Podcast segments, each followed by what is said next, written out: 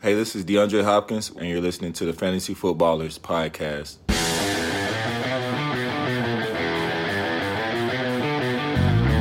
Welcome to the Fantasy Footballers Podcast with your hosts, Andy Holloway, Jason Moore, and Mike Wright.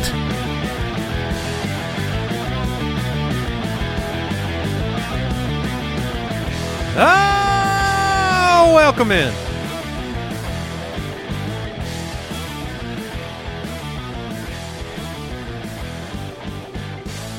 Tuesday,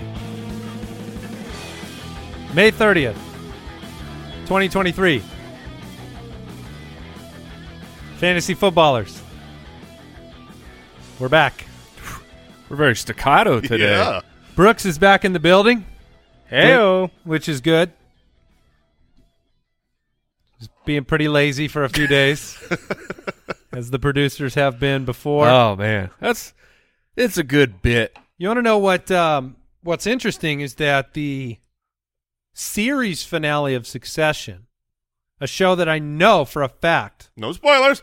Judge Giamatti himself adores, uh, came out, and uh, I know he hadn't watched any. He was going to binge the last season, and I think it's just a little coincidental. He missed some time here Mm. and managed to get through how many episodes of those ten that you needed to watch? somehow we got caught up just in time for the se- the finale last You night. got caught up. Ah, Okay. okay. Somehow I perfectly timed out a schedule. And Yeah. the truth shall set you free. Uh, unfortunately, that will impact uh, the succession plans here at the company for you, Brooks. So I'm sorry to hear that. He doesn't need it. It's filthy rich. Oh, yeah, I forgot about I, that. I don't watch, haven't watched. Not that I'm opposed to, just I haven't watched it yet. Uh, so the final one happened. Yes. A lot of success. Uh, No spoilers. I'm, Yeah, two, I I'm mean- two episodes away. Jason is behind. Um, I'm just I'm just trying to figure out if people succeeded. Some Oh. success. there was Some okay, great, Yeah, yeah, some success. mild success. mild success. Um, welcome into the show. We I don't know what they're even succeeding at. No, you don't. Um, explain yourself on the show today. Taking a look at some of our uh, early rankings and areas where one of us kind of uh, detours away from the other two, and giving them an opportunity on today's show to explain themselves. Yeah, th- I think this is always a, a really valuable show because um, a lot of times the arguments for the people explaining their strong and more unique position sway me. So I will see if you two can sway me today. Yeah, and then the big news.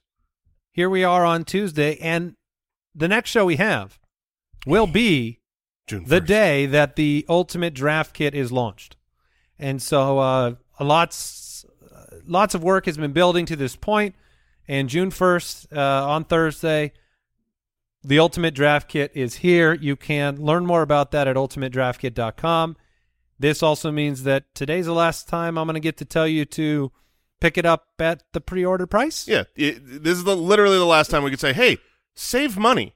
If you're listening right now and you don't have the Ultimate Draft Kit yet, get it now. It launches like in a minute, and you can get pre-order pricing right now. And if you're getting the UDK Plus, that is a pretty big savings. Yeah, and we, we're really excited about what we got in store for you this year. All the sleepers, breakouts, busts, and value picks are in there. Uh, we're wrapping up the 100 plus player profile videos, all of our rankings, upside meters, risk meters. Um, there is there's a lot of content, and you're going to love it. We want to hear from you, so go go onto Twitter. Um, if you've picked it up, once you start checking it out on Thursday at the FF Ballers, let us know. You can follow Jason at JasonFFL, Mike at FF Hitman. I'm at Andy Holloway. Let us know what you think. And uh, it's not, you know, one of the big things about the UDK is that, you know, unlike those uh, ancient magazines of old, this is an, a living, breathing, always changing, always updating product. So from now, which is, you know, we're sitting here May 30th, all the way through kickoff, we're going to be making tweaks and updates and changes and reacting to the news. There's a news feed inside of it so you can keep up to date. And um, These statistics. we want you to win your league. Yeah, the statistics on Kyler Murray and Hollywood Brown have changed already because yeah, they have. it was not printed and shipped.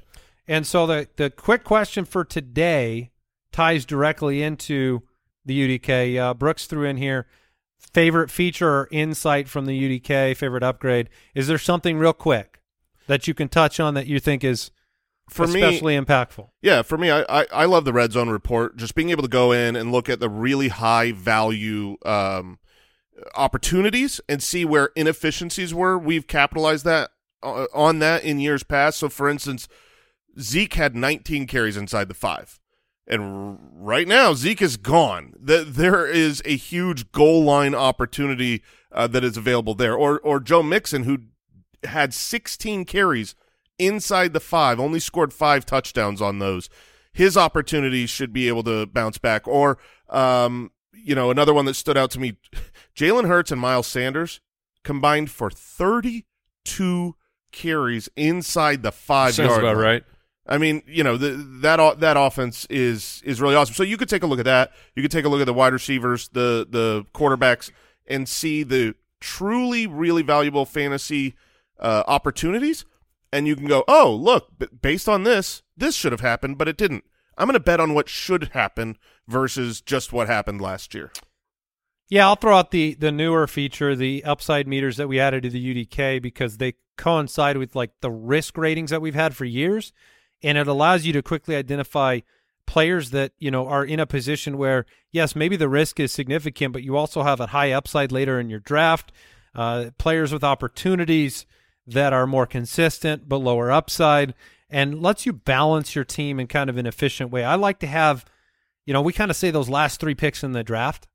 You know, one of them, eh, a lot of the times you're going to be in a situation where you're going to want to be able to be active on the waiver wire immediately in the season. So, you know, you finish your draft, you've got a roster, but you probably are going to have some guys that you're tempted to drop.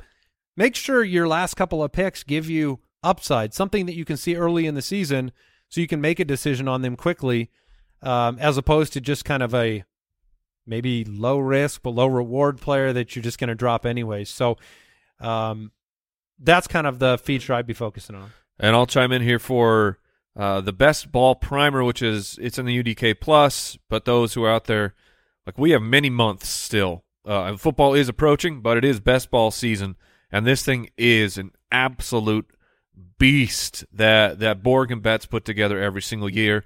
It's got the team outlook, where to look for your stacks. You're talking about uh, their personal highest highest exposures to players.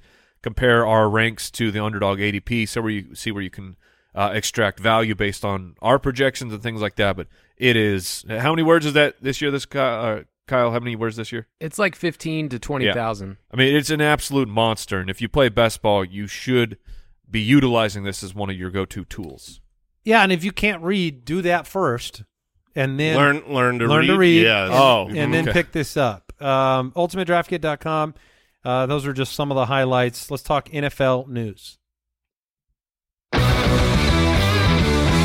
News and notes from around the league. Hit the music. The Cardinals have released wide receiver DeAndre Hopkins. What They- pick? What pick did we get for him? Had to be a good one. I was I was going to look up the. Uh, They just let him go. hold on, I'm going to look up the Davante Adams trade. Let's see uh, where do we got. Got to get this. So Davante Adams became a uh, a Raider last year. I still can't find. that. Why is it so hard to find tr- trade stuff from last year? The Cardinals. Yeah, the Cardinals. Uh, their offseason conti- I mean, they they dumped DeAndre Hopkins. Not even a post June first cut. They just took it. What twenty two million I mean, it- on the chin? the for Moving the on. team, that was honestly, if you're going to get rid of DeAndre Hopkins, that's how you should do it. Just 2023 with a quarterback coming off of an ACL injury, and it you're rebuilding for this year.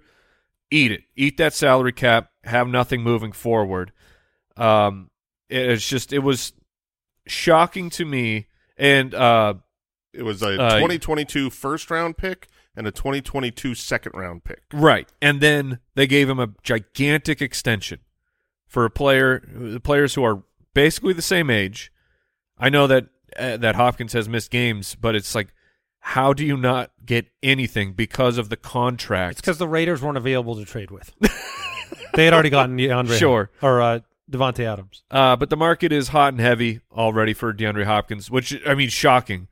Uh, the, the what we're hearing the most, it's the Chiefs, it's the Bills.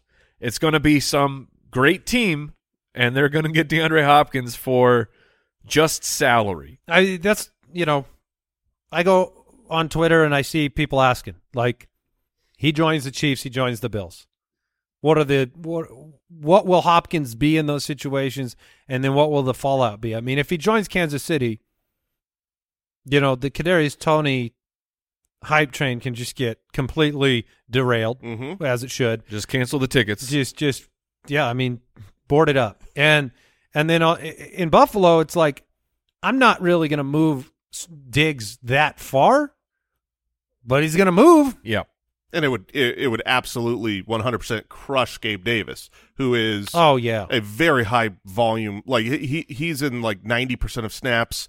He, you know, he's in two wide receiver sets. oh, it'd be so good for Josh Allen or Patrick Mahomes And, though. Yeah, that's really the big key. You know, if he goes to Buffalo, it's not so much great for Hopkins, but Josh Allen with with two superstars. But I mean, you see a wide receiver too in It- either location or higher. Oh, for fantasy, is Yeah, he like a top? He's definitely a top twenty-four wide receiver in either situation. I mean, people forget again. You look at the Cardinals, you hear the music. He was great when he played fo- football last year with Kyler Murray, um, and so rumors coming out he didn't play when he was healthy last year as well. That was another thing that came out. I don't know if you saw that. I did not see But that. mu- one. multiple games fully healthy, didn't take the field. That seems So- not great. Yeah, and so there is, um, you know, for there only being the Chiefs and Bills interested right now. That's just Oh, the leading. I'm yeah, sure there's a lot of teams. I'm interested. sure uh, 31 of 32 teams All are, right. are checking in on DeAndre Hopkins right now. Um, well, Mike, why don't you catch us up on this Jimmy Garoppolo news? So the Jimmy Garoppolo news, uh, perhaps starting quarterback for the Las Vegas Raiders. It is now a perhaps because he had a foot surgery in March, and now everything is messed up. He's not participating in OTAs. There was a quote. Hopefully, he's ready for week one, and then it started to come out that the the Raiders have reworked his contract. Essentially, they took his signing bonus that is now into base salary, which means he does not get that money right now.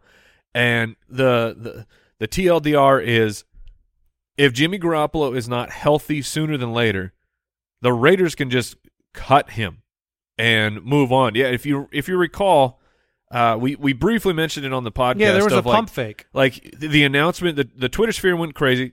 Garoppolo to Raiders. Yeah, okay, what's that's interesting.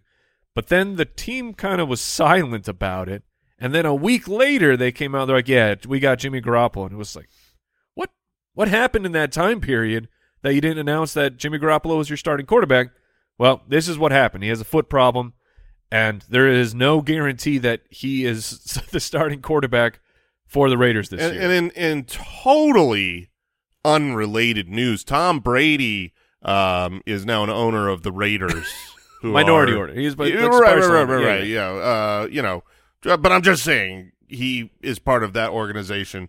Also, Josh McDaniels is still the head coach. You know, the Patriots' longtime I can't like coordinator. So You- I'm just saying, if I'm in a superflex, You're gonna fan those flames? if I'm in a superflex dynasty league, those old I'm- flames? I'm looking on my waiver wire just to see if Thomas They Brady has been dropped. Uh, and then Brian Hoyer, he does nothing better than backing up Brady. No, that Brian Hoyer's on the roster, and they have a rookie. I mean, if this goes south with Jimmy Garoppolo and they can cut him because he has to do with his foot, are they, are they calling on Trey Lance? Are you calling on you, they I have mean, to do something. It it It can't be Brian. It Hoyer. cannot be Devontae Brian Adams Hoyer. will not hang around. it it can't be Brian Hoyer. Hoyer's a fine backup quarterback, but you He's have 37 now. you have to have a plan.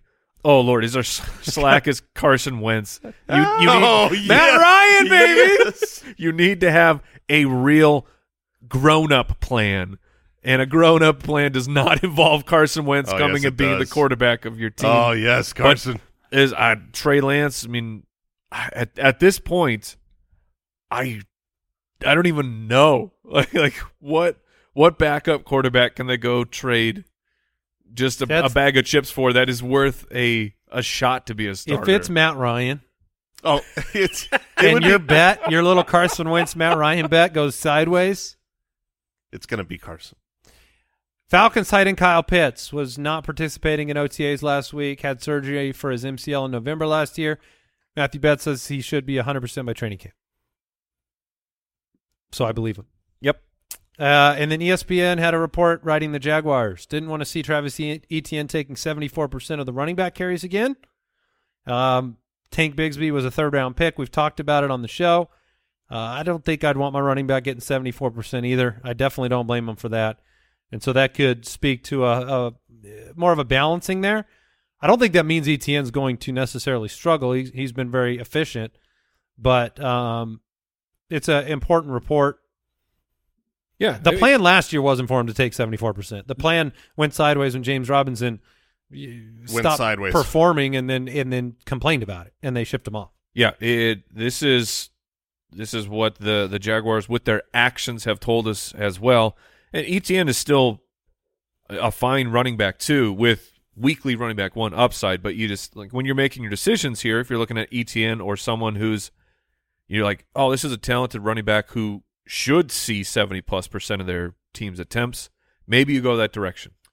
Um, yeah, his his best ball ADP is uh, Mhm. well well ahead of where we have him ranked. Yeah, he's he's a running back one right now. He is the he's the running back twelve being drafted off the board. So you're you gotta assume he's gonna be very efficient or still have you know, if not a seventy four percent, you're going, oh, he's got a sixty eight percent. Right. You know, it's- it's gotta be close to that to return on the value. Obviously he's a super talented player, but um, I think Tank Tank Bigsby is also a talented running back, worthy of a day two pick, and so do the Jaguars.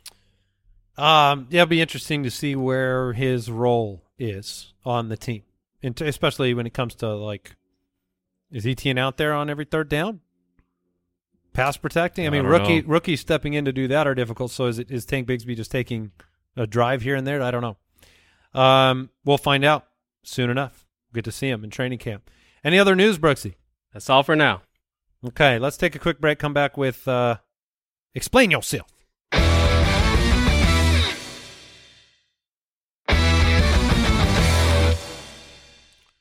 Does seem like the Raiders are like on the razor's edge of being a disaster. Yes. Like in in the maybe we commit for Caleb Williams type Mhm. of disaster. Like there's not options out there that are like when Carson Wentz's name is brought up in a conversation, you've already reached the point where you might want to hit the panic button. I think that Carson Wentz might be a better path to the number one pick than Brian Hoyer.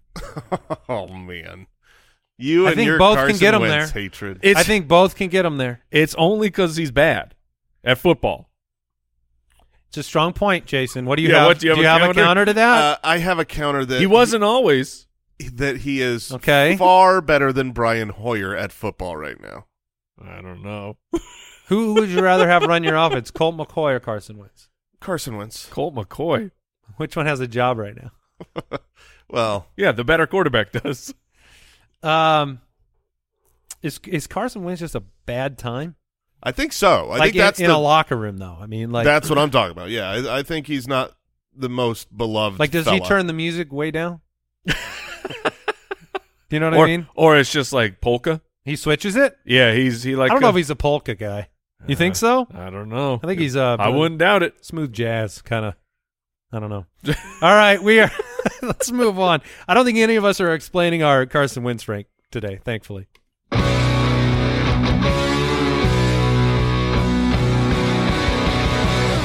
I'm quite well, thank you. No. Clearly you are not. No rational person would do as you have done. Explain yourself. All right, we're going to take a look at six players that one of us in particular has ranked uh, quite a bit differently than the other two. And we'll start with the player for Mike, which, by the way, I see Kyle sharing the Raiders win total right now, seven and a half. I think I put an under bet on the Raiders about six weeks ago. So this is only uh, adding to that. I don't think it's heading the right direction. I'm sorry, Raiders fans. All right, my, the first player we're going to look at Mike has ranked at 15. Uh, I got him at 25, Jason at 29. We've actually talked about this guy a, a decent amount this offseason. Um, all of us have him ranked ahead of his underdog best ball ADP of 31 at his position. And I think we all like him. Mm-hmm. But Mike has a a much higher rank because you know your ranking is kind of where you think that they're going to end up, and and this is right on the fringe of a, a wide receiver one, and we are talking about San Francisco 49ers wide receiver Brandon Aiyuk, who had a very good year last year. That team is always dealing with injuries. I think the question in in, in a lot of people's minds are full strength 49ers. What is the role for Brandon Aiyuk, Mike? It's time for you to explain yourself. Yes, I have a Brandon Aiyuk. I've, I have him ranked pretty high. Uh, uh, I mean, compared to where he finished last year, I don't. He's actually very neutral because he finished as a wide receiver 15. From week 6 through 17, he was the wide receiver 6. Look, he it starts with Brandon Aiyuk, number one, being just a, a good wide receiver. And think of the uh, the just the story of Brandon Aiyuk. It's it's taken us a while to get here. First round pick. That's that's fantastic. The production profile wasn't what you would hope for for Brandon Aiyuk, but then he got the draft capital. Was a little surprising. Comes in, has a, a rookie campaign where you go, I can see it. I can absolutely see the path for Brandon Aiyuk to become a good wide receiver. Then Kyle Shanahan, something happened behind the scenes that we did not completely see. I think we heard finally heard whispers. It was just was Aiyuk wasn't taking practice as serious as the coaching staff wanted, but Brandon Aiyuk got doghoused. Deebo Samuel had a, a breakout campaign. But towards the end of the year, you're like, okay, maybe Brandon Aiyuk has, has proven himself to this team. And then last year, you have a really big season for him. He's, he is a true deep threat. He's a good route runner. And the, we have this tweet here from from Jacob Gibbs, and he broke down the big three for San Francisco: Deebo, Kittle, Brandon Aiyuk. What does it look like when they're all on the field for 300 dropbacks? And it was the target share between Deebo and Aiyuk was within three percentage points, so not a huge disparity. But what was a huge disparity? The air yardage share was plus 13% for Brandon Aiyuk versus Deebo, and that that ended up putting the receiver yardage pretty similar between the two of them.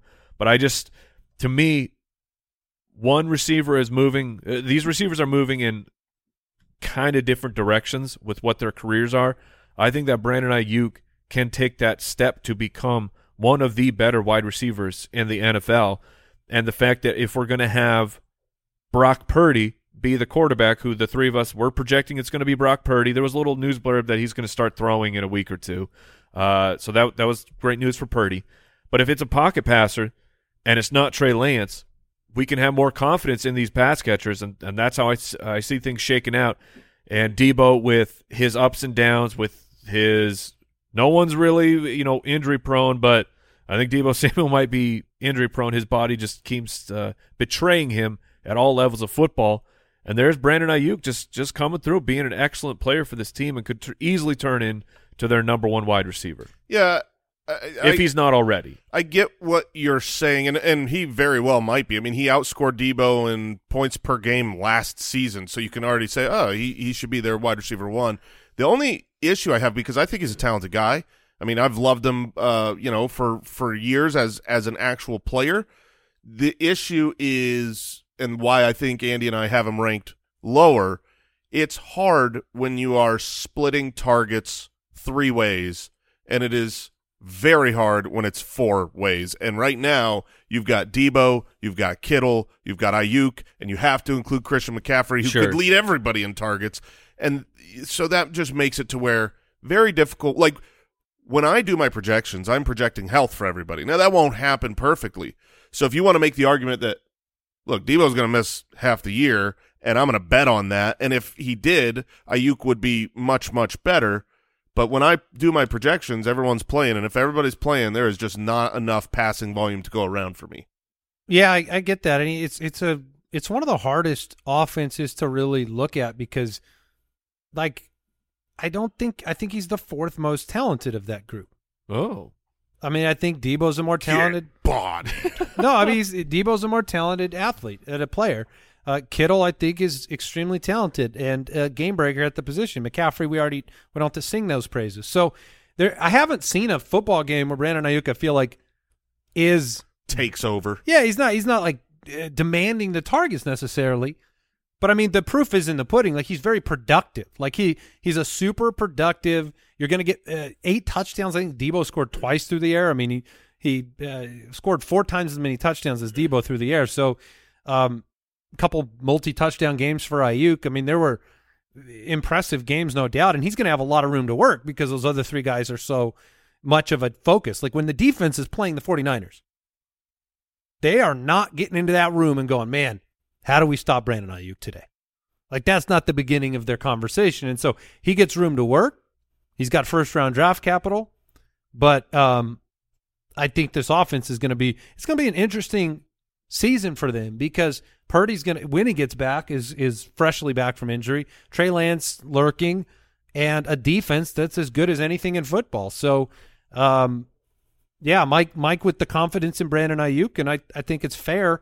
It's hard to argue when he's finished at that position. Well, and he's he, if, he, despite the the first half of 2021 being just a complete dumpster fire of of absolute nothingness. We're going into year four. He's improved on uh on on yardage, and he didn't improve on touchdowns freshman to sophomore, but five five to eight. 748 yards, 826 yards, up over a thousand this past year. I mean, that's the the ascension is clear to me of of who's becoming the the go to guy for them. Shall we move on? Shallon we? Well, uh, Jason, it's your turn to explain yourself. You have uh, decided in whatever Staten Island uh, desk you were sitting at Mm-hmm. that you would besmirch a sophomore running back Mm-hmm. that had uh, an incredible rookie season. Mm-hmm. Who, when you watched play football, I was entertained. Mike, were you entertained? I was very entertained. I, we were both entertained. I thought he looked great. Yeah, I mean, he looked fierce. he was fierce because he's Dameon Pierce. Mike and I, we got him right inside our top 24. Mike at 24, I'm at 22.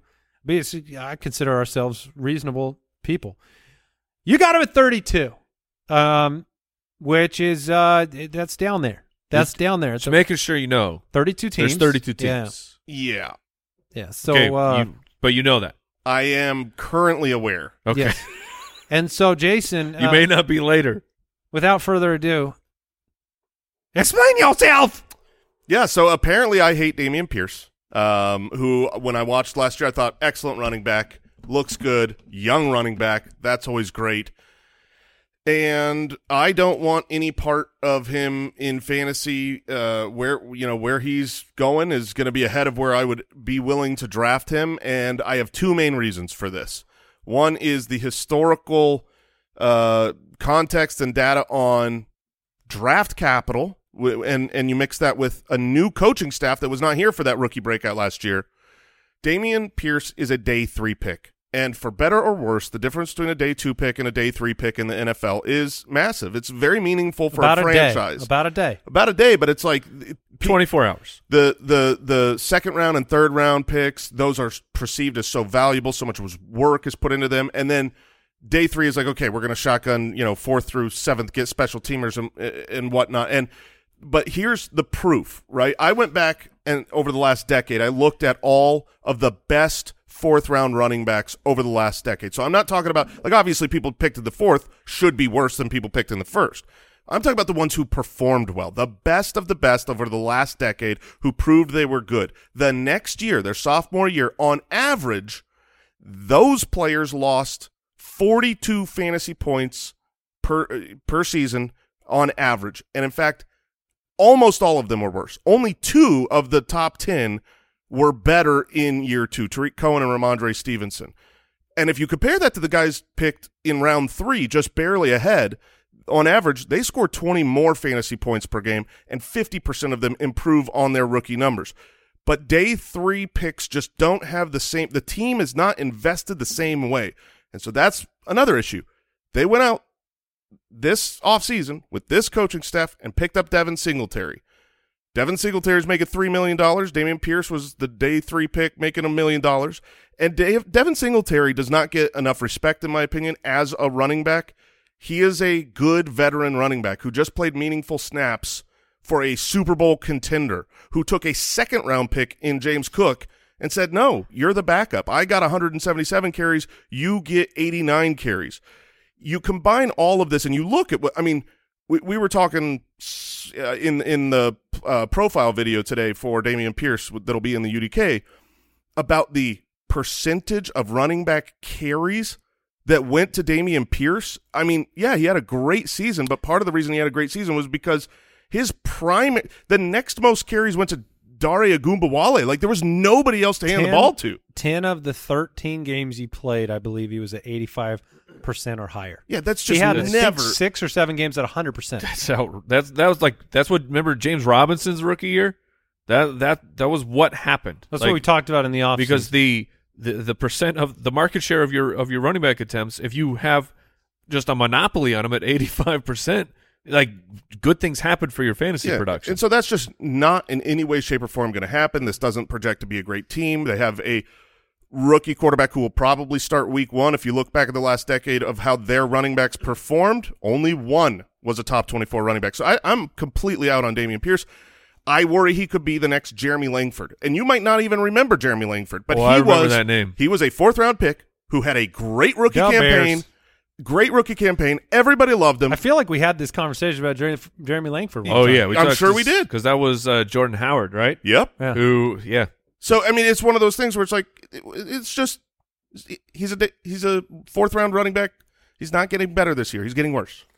Yeah, I mean, his it, it's pretty fair from your assessment that efficiency would have to increase, touchdowns would have to increase. If he wants to equalize what he did last year, look if he if he gets a fewer, a smaller percentage of the running back carries, where he scores eight times, Sure, you're going to have the same finish. he definitely looked talented. But oh, I mean, he's he's a very tough runner. He is a tackle breaker. For some reason, Kyle doesn't like him. I don't. I, I think it's just kind of blindness. There's- that, that's because the, the the hype machine guy. He didn't like him even going into the season. Did you like the 1,200 yard pace he had, Kyle? He didn't get to 1200, did he? Did you like the pace? He got steamed up way too much last year. you don't think he paid out on the steam? I don't know. I, Kyle? I, don't think I didn't draft him. I'll tell you that. Oh, no, man. no, Kyle, Kyle holds grudges. he really does. Um, and, and his entire argument is everyone likes him. oh, this is true. Yeah. We have been digging into this. Kyle hates the majority. That was that was it. the contrarian in him. Too many people Wait, find him attractive. So if we all turn against him, is there any chance you'll go? oh all in, the chips will go all in. Not at RB twenty. That's too. That's too that's rich. where right? you're going right now. Yeah, Yeah, that's a little too. Yeah, that's that's a little too rich for me too. Um, especially with a there's a possibility that Devin Singletary splits the carries with him. There's a strong possibility. So, um, All right, Andy, you're going to be up next Yep. here, and we're talking about a player who I think we all like. We nobody's going to argue against the talent here, but you like him a whole heck of a lot. Uh, you like him more than Mike and I. Mike and I have him at 18 and 23. You have this player at number 10, and this team just went and drafted an additional target taker on the field away from him, and we're talking about the biggest, baddest man, DK Metcalf. that's Explain true. yourself. there it is. There it is. You jumped it too soon. Um, yeah, I, I guess I'm a little surprised that I am somehow on Metcalf Island here.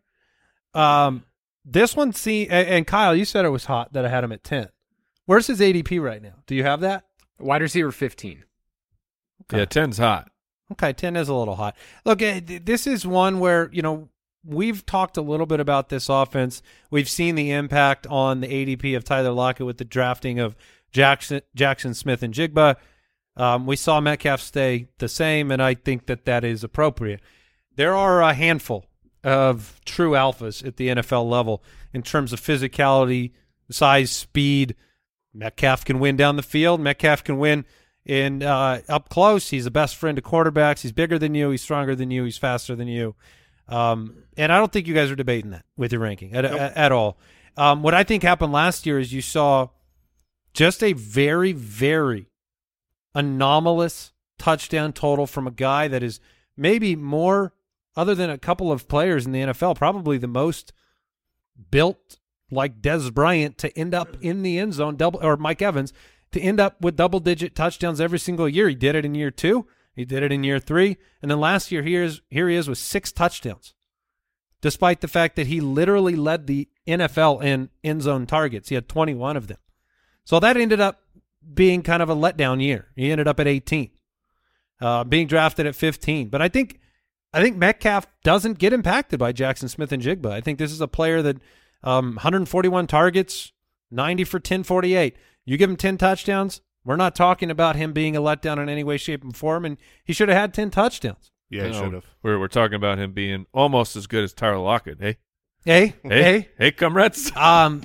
but we, we Kyle Kyle helped me do some research here, and this was very very interesting because he looked at the last decade of wide receivers, and there were twelve of them that averaged eight targets per game in their fourth year. Okay, that's what Metcalf did last year. He averaged eight targets a game.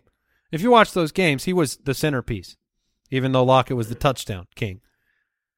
And so he looked at these 12 wide receivers that average eight targets a game in year four and see, and then average eight targets a game in year five, which is this year. And the list is kind of staggering in terms of how often those players end up being top eight the next season. So if DK Metcalf maintains eight targets a game, he's a true alpha. He's going to end up in that category.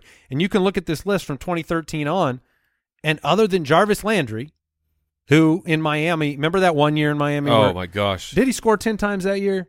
Nine times, 10 times? He had a kind of He a crazy caught, year. He caught 230 passes. That's how it felt. And so, other than Landry, every single other player on that entire list, when they maintained eight targets, they ended up as a top eight wide receiver. So, I think the ceiling is statistically built into the to the outcomes for him. I'm just kind of placing him closer to the ceiling than you guys are, which you know, I I understand hesitancy there. You probably like some other wide receivers a little bit more. But I think Metcalf is is a very high upside player at his at his ADP, and I think you're getting a true number one for your fantasy team when you take him. If you went running back early, you end up with DK Metcalf. I think you should be very very happy, and you're going to get output that you're happy with. Yeah, I don't have any problem calling your shot on DK Metcalf. Two years ago, he was the wide receiver 12. Three years ago, he was the wide receiver 7. We already know he's got the ability to be a top 12 uh, wide receiver. Obviously, those were with Russell Wilson, but Geno Smith looked fully capable of supporting, um, you know, a, a wide receiver 1.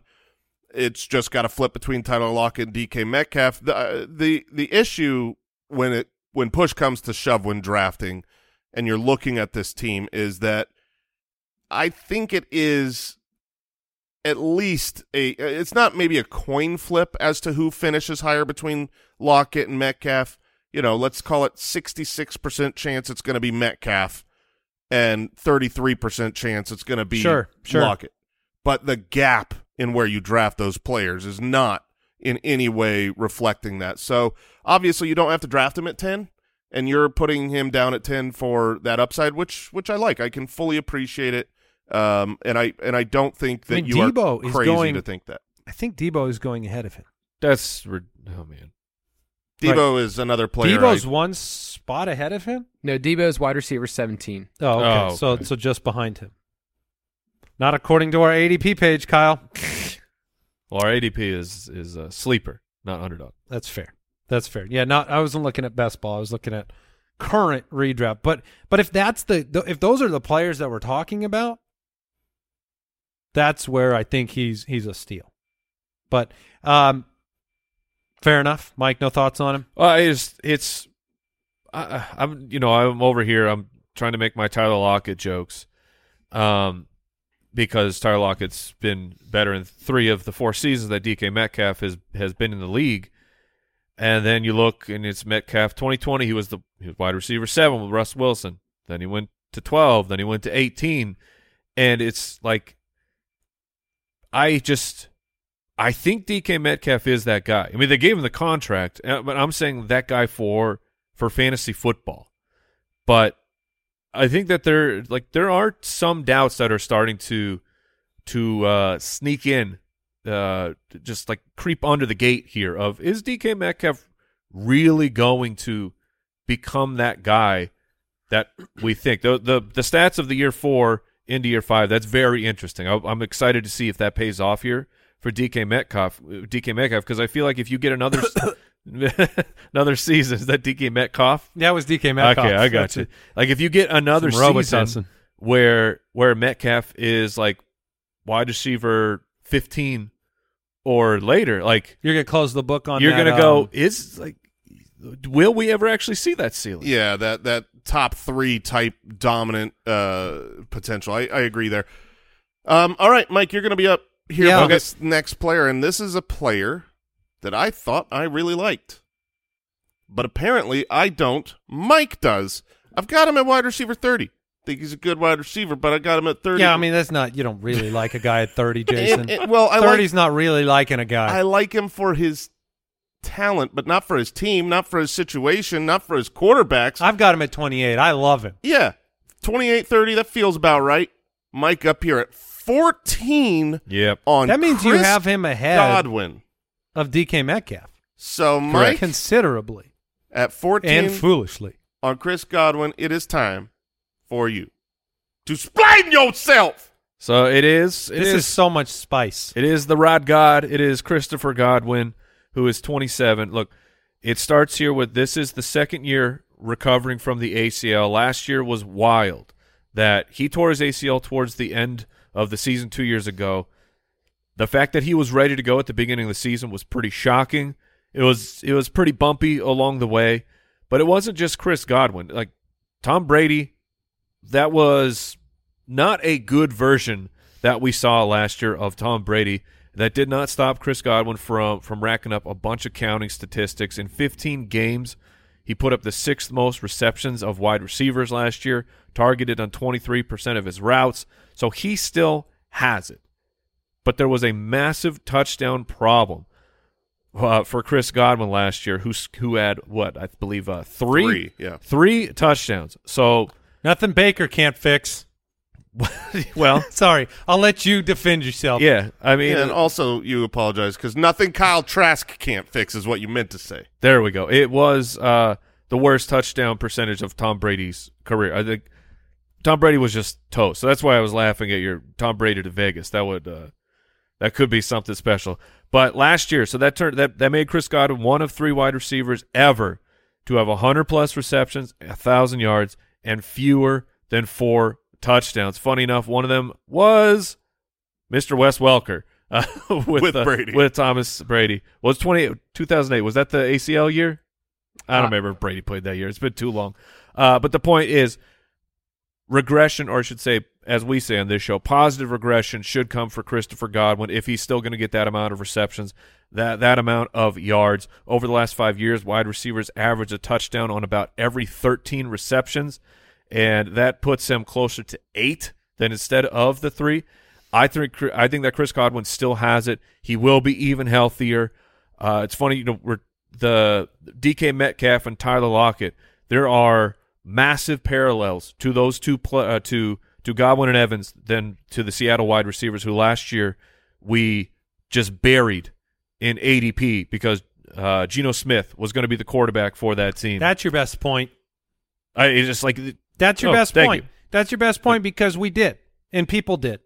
yeah, It oh, I'm like- guilty as charged. And, and, and I think we, we did have a couple of those times when we were just like, is this the dumbest thing ever? We've seen them play football. They're great. Yeah, and Mike Evans and Chris Godwin, I think, are still good wide receivers. If if you want to say that Mike Evans is probably losing a step or two, okay, he's a bit older. But Chris Godwin at 27, in the prime of his wide receiver career or his wide receiver years, I think that people are massively undervaluing a, gra- a great route runner, a player with good hands, and someone who, like, they're look at the, the weapons on this team. I mean, Chris Godwin should should see easily 24% of the targets. Here, here's the uh, Jason. I'll let you speak too, but the worry here should uh, would not be the case for the Metcalf Lockett under under rating of last year. It's it's um welcome to Diontae Johnson's life. That would Sure. be that would be the bad case here because you lose the confidence of the Bi- Big Ben and, and Tom Brady. Like it bothers me a little that Chris Godwin can have 104 receptions in a season and finish at 20. Like that's I mean yards per catch going down four straight years, um, you know production going down four straight years touchdown wise. The Diontae Johnson's the the bad case. The good case would be the the, the Metcalf Lockett kind of situation. But that is that's like are you Kenny Pickett Baker, or are you closer to Geno Smith Baker? and I believe with the I'd go in offensive line for the Tampa Bay Buccaneers, we've seen Baker be good, we've seen Baker be bad, but I've never seen Baker be good under pressure. I mean, if if Baker's got guys coming at him, Baker turns into the worst quarterback imaginable, and he's going to have guys in his face. So that that's really the difficult thing. And then you you look, uh, a wise man once said earlier this morning that Tom Brady threw for 733 passing uh, Yes. passes. There were only 11 quarterbacks who threw for over 500 last year. So if this team goes from 733 to 550, which seems very reasonable, that's just so, you know, you can't worry about, well, positive touchdown regression. You're going to lose so many targets just because the pie shrinks, even if your target market share is good. I like Chris Godwin, and what my, my favorite part about it is the being year two from that injury, because that was a severe, it wasn't a clean ACL. He shouldn't have been there for week one. I think Tom Brady just m- m- made him will it to happen. Stitched it together with uh, with broccoli. Yeah, and so I'm excited to see a healthy, talented Chris Godwin this year. But the the team situation around him scares me for think there's a- thinking he could be top fifteen. There's a chance both guys are losing a step. There's a very good chance both guys are. Because I mean, God, there's not a guarantee Godwin gets back to any of the form he had before, and Sure. And so it, it is po- like it could be both of them. It could be a new era for Tampa with the number one pick, and all of a sudden we're talking about like, you know, Marvin Harrison arriving in Tampa next year. Jason, I don't know what the hell you're doing with this with this selection here. Yeah. I'm surprised that you decided that you wanted to speak on behalf of this player because I thought he was already on your Mount Rushmore of all timers. but Terry McLaurin, Mm. Terry McLaurin, Jason's champion. Don't don't read the rankings. Um, Read them. read them and weep. I mean, it makes. I don't get it. Jason has him at 14, which I think is a reduction from where he had him. Mike has him at 25. I got him at 23. That feels generous to me. Um, You know why I don't like Chris Godwin? Because Baker Mayfield's his quarterback. Now let me tell you about why I love Terry McLaurin with Sam Howell. uh, Jason is alone when it comes to the the underdog universe, the best ball universe, who has him at 26. Um, he's 27 years old, got three years left on a deal. Last year had 1,100 yards and five touchdowns. Jason Moore. You guys go crazy. It's time. Explain yourself. Do it. Okay. Terry McLaurin. Where's the? You don't have a jersey on for Terry McLaurin today? uh, I got a tattoo, but I don't want to take the shirt off right now. It's it's fresh. It's, uh, Ah, yeah. gotta gotta wait for that to heal up. Um, You haven't had it on in previous years. It is no. I uh, look. Ter- we will, we would all agree. Terry McLaurin, very good wide receiver. Um, situation maybe not that great. I mean, this is a team who last year ran the ball the fourth most times, and they were twentieth in passing attempts. That's not great. And in that team with bad quarterback play, you want to know where Terry McLaurin finished? If you didn't remember, wide receiver fourteen. So I don't think it's that crazy that I got him at wide receiver 14 at all. In fact, I think maybe I am too low. And I really think that because I had to move him down to wide receiver 14 when I actually finished my oh, initial man. rankings. And a lot of this is because of Eric Bieniemy and Scott Turner. Scott Turner, their former offensive coordinator, who was uh, apparently best friends with Curtis Samuel. He came from Carolina, played with Curtis Samuel, and all of that jazz he's out. He's gone. Who'd they bring in? Eric Bieniemy. Eric Bieniemy, obviously, we don't we don't know how great he is. He's he's had Patrick Mahomes, so like all of his numbers are going to look good. You can't look at well, how was his yardage and touchdown numbers? Uh, pretty good. He had he had Patrick Mahomes, but you can look at the passing attempts and the rushing attempts. What did he want to do in a perfect world? And he lived in a perfect world because he had Patrick Mahomes. And if you look at those numbers, you find someone with rushing offensive attempts. And this was for a team that was winning and running the clock out at the end of the games at 23rd in the league, 27th, 23rd, 20th, 25th. And passing attempt numbers for their offense, fifth in the league, second in the league, third in the league, ninth in the league. Now, obviously, we got to be realistic and say, well, Patrick Mahomes sways some of that. You're going to pass a lot more with Patrick Mahomes. But this is not going to be a team running the ball the fourth most in the league. And their strength now with Jahan Dotson is Jahan Dotson, Terry McLaurin are a great one-two punch. If you look from week 10 on, that's when Dotson got back from injury and they stopped doing all the weird gadget stuff with uh, Curtis Samuel. You had a great stretch for Terry McLaurin. He had a 27% market share. And I think him and Jahan Dotson, I'm in on both of them. And the thing is, is like I actually do like Sam Howell. I think that you know I had him. So as does a, Washington. I, I had him as a first round uh, grade. Uh, he obviously was not drafted in the first round. He could come out and absolutely suck. or the second. yeah, no, yeah, he could Or- come out or the third. and absolutely suck. Hold on, or the fourth, fifth. We did it. There we go. We we found him. But if he sucks, that's fine because Jacoby Brissett is behind him. And what did he do with Amari Cooper last year? Like the, good. quarterback situation is not great, but it's not worse than it was last year. Uh, So to me, Was that a period at the end of that sentence? I'm sorry. I didn't know if you were concluding your offensive. I believe that Terry McLaurin is a great NFL wide receiver. I think his situation is going to be much better with a healthy Jahan Dotson and Eric Bieniemy as offensive coordinator. And the quarterback situation is, regardless of if it's better, it's not worse than last year. So we know he's already capable of being the wide receiver 14. Yeah, I, I think um, part of it is kind of getting back to the Metcalf Lockett situation. It's like I think Jahan Dotson has a decent chance to be the better fantasy wide receiver this year than Terry McLaurin. I think that's a possibility. And it's actually kind of interesting when you look at once he returned and was playing over 70% of the snaps because he was coming off an injury that was mm-hmm. limiting him limiting him speaking of Dotson when he first returned. But once he started playing over 70% of the snaps, it's ridiculous if you look at the splits in that time between Dotson and McLaurin. The final 5 games of the year where they were both doing that. McLaurin 1193 yard pace, Dotson 1169. McLaurin 10.2 touchdown pace, Dotson 10.2 touchdown pace, 119 targets, 115 targets, 71 receptions, 74 receptions. So that would be my only like kind of like why go all in on TMC if I can get Dotson later? That Oh, might be Uh, the decision that I'd be making. Um, but you know that would be my only I've got commentary. I've got no problem uh, grabbing Dotson later and wanting a piece of the offense that way. I've I've got both of them very highly ranked. One of the things that I Dodson!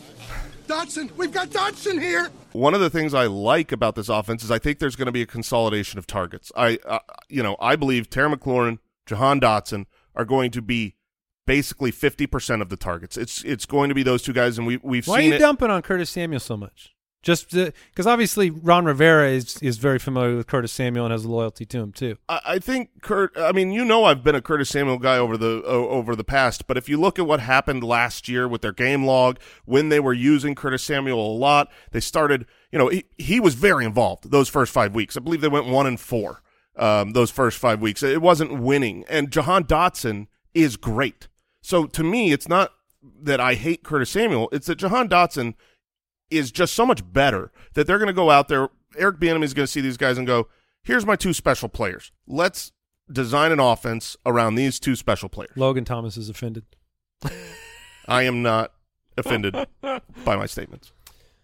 The fact that Logan Thomas even played football last year is, He really wasn't that bad either. I yeah. So I mean, I don't know. So Terry McLaurin, 14, Watch out for Logan. 14 going on two. Not bad. You can get him there. I also, I think Logan Thomas was pretty bad last year. Was he? Uh, yeah, I think he had. Wait, you think or you looked it up? Uh, let me see. One touchdown, three hundred and twenty-three yards That's fair. in fourteen games. That's fair. Yeah. I'm thinking of the year before. Well, the, yeah, the saying considering the the injury that he was coming off of, and we thought maybe he doesn't play football again. Yeah, he was a he was a tight end six, but that was back in 2020. Yeah. it's been a minute. All right, the final player we're going to talk about it is a running back.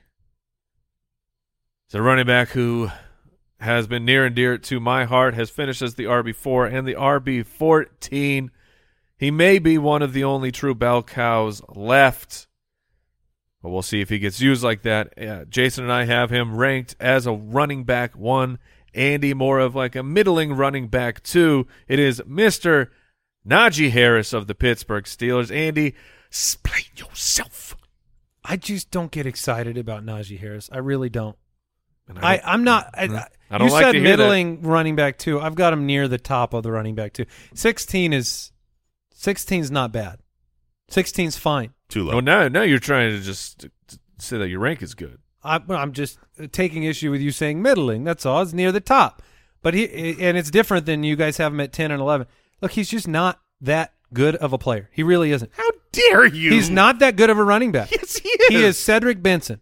That's what Najee mm-hmm. Harris is. You go look at their their best years; mm-hmm. they're the same. He, a- you can't tell me a guy that's averaged three point eight and three point nine a carry is an amazing running back. Volume has been the key for Najee Harris. That's fine, but I have this team, the Steelers, projected bottom ten total plays, total yards. Don't love the offense. Guess what? My stat projections very similar to last year's stat projections for Najee Harris, where he finished at 14. I've got him at 16. That's fine. I don't see the upside of Najee Harris. I really don't. Jaylen Warren's a player they want to get more involved. Kenny Pickett doesn't get me up in the morning. And, um, you know, when I'm looking at the players I'm deciding between, Miles Sanders, I see tons of upside in Carolina. You know, Travis Etienne I like more.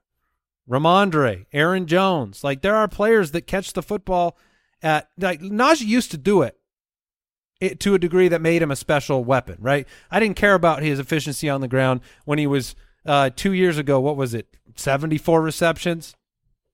I yeah, care. He was the I- running back four, right? yeah, yeah. Oh yeah, two years ago. Well, last year when he recovered from his injury, uh, the second half of the year, he was the running back five during the, See, that, the I don't. I don't like the injury washing of the whole year because as a rookie he he, he was three point nine a carry, and as a sophomore he was three point eight a carry. So it's like I feel like that's the easy way to go when a guy didn't play well. You watched him play. I watched him play. I watched the offensive line let everyone through like they were matadors, and Najee trying to break tackles the second he grabs the ball. I also watched the Steelers this offseason spend big money on a couple of contracts and then spend their first round pick on an offensive lineman. And It's then crazy because Jaylen Warren averaged four point six behind the same line. So they must have put some different linemen out there for Jaylen Warren. I am pro Jaylen Warren. a, that's Jaylen big. Warren, that, that's obvious that the Jaylen line Warren was to blame. was on the field during that stretch of games playing the snaps that you worry about when Najee was the running No, back I- five or the second half. Yeah, and that and he averaged almost a yard better. So I'm just saying, I, Najee Harris has shown me through two years he's a volume play. That's fine. Nothing wrong with the volume play. He's just not my volume play. Look, it's like cafeteria food. They give you more because it doesn't taste as good.